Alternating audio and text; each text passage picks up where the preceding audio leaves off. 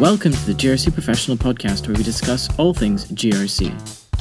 The starting point in management of conflicts is actually for compliance, risk and the business to sit down and to look at how your business works, where the conflicts might be. I mean, clearly the starting point is between an advisor, for example, and the client.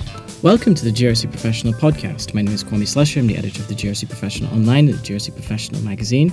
And today we have Carol Ferguson, who's our Strategic Stakeholder and Engagement Consultant, and Naomi Burley, our Managing Director, with another special edition of looking at some of our basic obligations and sort of what you need to know, what you need to be paying attention to. So today we're talking about conflicts of interest. So I might just knock it over to Carol and Naomi. Um, conflicts of interest. Why is this important? Um, this is important from our perspective because I think that obviously the Hayne Royal Commission showed that they weren't adequately being handled, and that um, for many organisations uh, they think that adequately sorting this stuff is having a register of conflicts, or um, that they only happen at a director level, or that they only occur in certain places in the organisation, and they fail to observe when they have unconsciously set up an unintended conflict just in the structure of the way they run their business. For instance, remuneration policies. Um, so I invited Carol in because she's observed this across lots of organisations, and to have a little bit of a look at of what they actually are um, and what they might look like in the real world. Thank you for having me again, um, and I hope that everybody finds this a little bit interesting. I do. Um, I guess that the problem is is that most people don't understand what management of conflicts actually means, or it's too hard. And and I certainly think that post the Royal Commission, most people are on notice of the fact that there are many types of conflicts that need to be eliminated, not just avoided or managed.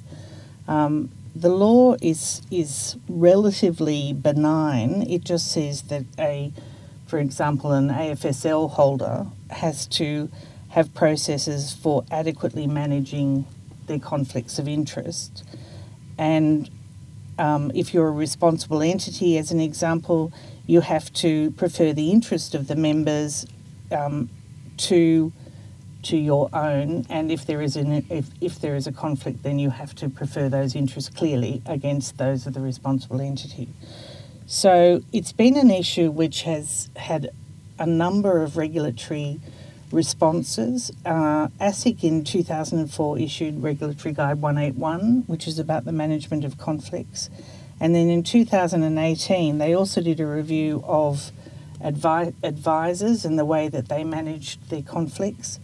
And, and it's clear that despite the clarity of the uh, Regulatory Guide one eighty-one, that many people are getting it wrong. And so this is, the aim of today is just to give you a few dot points, I guess, as to how it is that you can go forward and in the consideration of the management of conflicts within your business. I guess my observation would be that a lot of the getting it wrong is um, not even adequately assessing the conflict existing in yes. the first place. Yeah, and, and look, the starting point in management of conflicts is actually for compliance, risk and the business to sit down and to look at how your business works, where the conflicts might be. I mean, clearly the starting point is between an advisor, for example, and the client, but, but they can become more nuanced, and it can be about things such as when you're putting together, say, a master fund and you've got a variety of investment managers, how that list is put together,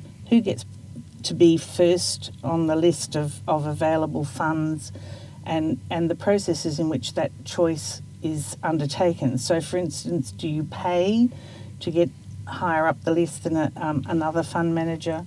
Are there entertainment options that are given to to you that may not go to other people?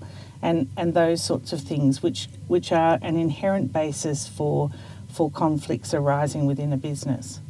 Um, a simple example of it is, yeah. so a licensee is putting together a new product. So um, the licensee has an interest in encouraging clients to invest in, in the higher risk products that result in higher commissions that are pay, payable to their advisors. But that conflict is inconsistent with the client's personal desires potentially to have a lower risk product. And so in the in the sales of that product, it's really important that both sides, both the investment, ma- both the licensee and the client, are aware of where the individual conflicts lie. Okay. So is it enough then to just say to a client, for instance, by the way, I get a kickback for you purchasing this particular product? Or does it need to be more in-depth than that? Because my personal take on that is that um, the client quite often, that doesn't give them a picture of how much that might have influenced your advice in the first place. Yeah. It, part of Hayne was to focus on, on that sales process. And it's clear that some of the financial services guides that are given to clients are clearly inadequate in how they disclose um, the conflicts between the advisor and the client. And the obligation is to both manage or avoid um, certain conflicts. So that, that Hayne is of the view that most sales con- conflicts should be eliminated. That's a fairly strong view. Up until recently, there was always a view that you could manage those by disclosure. But it's now apparent that that um, regulation is erring on the side of greater controls over the the disclosure process, to the extent that you actually cannot do certain things. Whereas before, there was never a prescriptive list of what you could and couldn't do, and it was up to an individual licensee to determine which conflicts were okay and which weren't, and the processes that they had in place to, to manage them.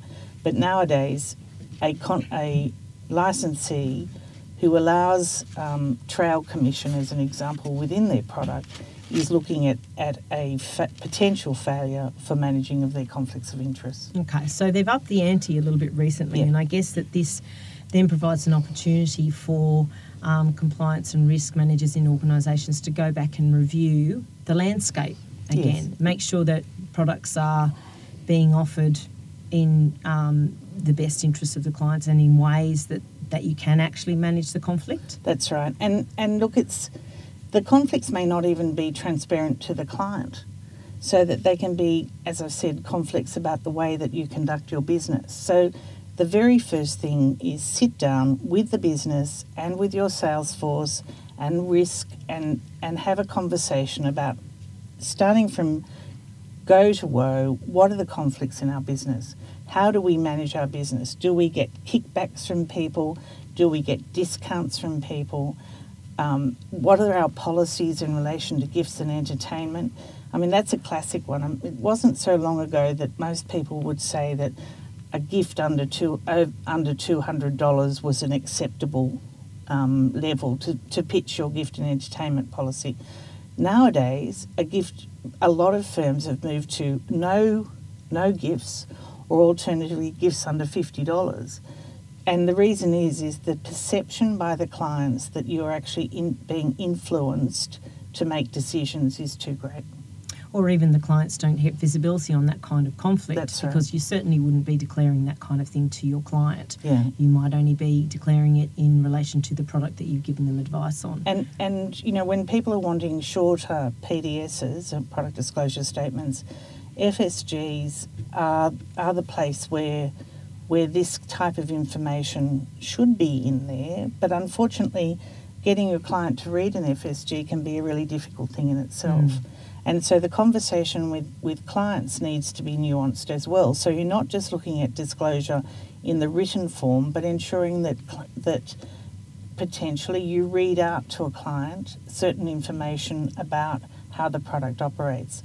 As an example, there are some products which are sold over the phone, and at the end of the sales process, there is a stop point where they'll say, we're now going to read out to you an, uh, a document in relation to the sales process. And in that um, document, which is a pre-recorded text, they will include information about potential conflicts.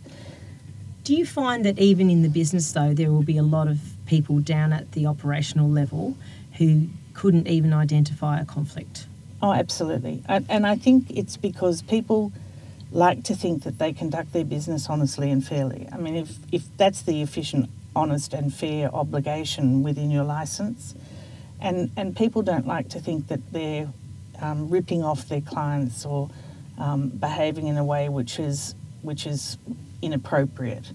But what they're not doing is looking at the landscape in which that product is generated, it has been um, created, nor the, the actual external relationships between the licensee as R E or trustee of the fund and various suppliers. And, and those arrangements can actually be quite powerful in some of the kickbacks that are potentially there. Okay.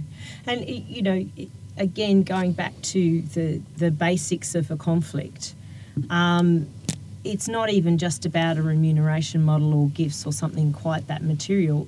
Can it be? It can be relational. It can be anything that affects an interest or your decision-making process. Yeah, well, one of the things, as an example, is the hiring and firing of staff, or hiring in particular. So one of the things that you don't want to do is to, to have a policy where people can hire members of somebody's family without them going into an open market to determine that that person actually has the skills and expertise for a particular role. Mm. And that conflict is something which, which is relevant to how a um, particular um, operation could, could work. So taking it out of the financial services sector and looking at the not-for-profit sector, one of the key points for the administration of charities, as an example, is that there is um, uh, there are arm's length um, transactions between the charity and any staff that are there.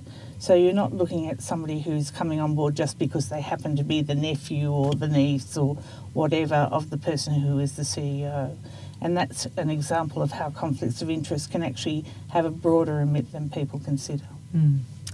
Well, look, thank you, Carol. I think um, there's certainly a part B to this, because the first step is going back and having a review and seeing where these things might exist in your organisation where, you, where they're a little bit less obvious and more subtle, um, especially when that conversation around financial products, for instance, has all been around, well, everyone offers a commission.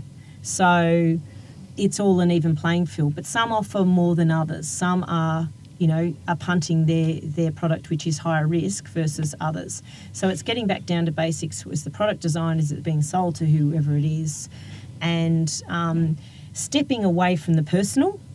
It's not personal. It is, if you had someone else in your role, would you be comfortable for them to have that conversation with your grandmother? Yes.